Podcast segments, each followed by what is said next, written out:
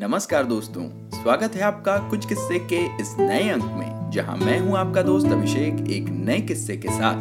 तो किस्सा कुछ यूँ था, इंदिरा सरकार ने जब एक झटके में खत्म कर दिए प्रीवी पर्स।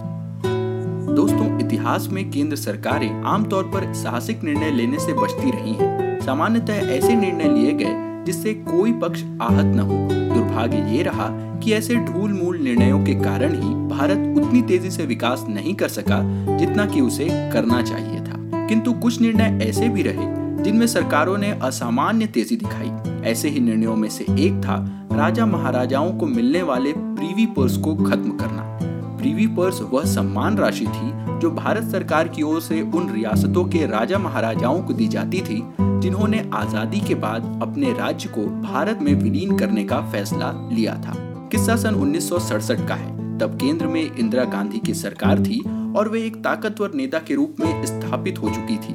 एक दिन अचानक ही उन्होंने अपने सहयोगी और कांग्रेस के वरिष्ठ नेता मुरारजी देसाई से सलाह ली कि क्या प्रीवी पर्स को खत्म कर देना चाहिए? देसाई ने कहा, अचानक खत्म करेंगे तो ये वादा खिलाफी भी होगी और राजा महाराजाओं के लिए संकट का सबब भी बनेगी। मगर इंदिरा ने इस सलाह के बावजूद ज़्यादा दिन तक खुद को रोका नहीं। उन्होंने एक तीखा और त्वरित निर्णय लेते हुए राजा महाराजाओं के प्रीवी पर्स पर रोक लगा दी। ज़ाहिर तौर पर इसका विरोध भी हुआ, किंतु इंदिरा गांधी के तेज तर्रार व्यक्तित्व और फैसलों को लागू करने की उनकी क्षमता के आगे ये विरोध ज़्यादा दिन तक टिका नहीं। दोस्तों, सरकारों के साहसिक निर्णयों के ऐसे ही चंद किस्से आप सुनते रहेंगे हमारे साथ, लेकिन आज का किस्सा बस यहीं तक।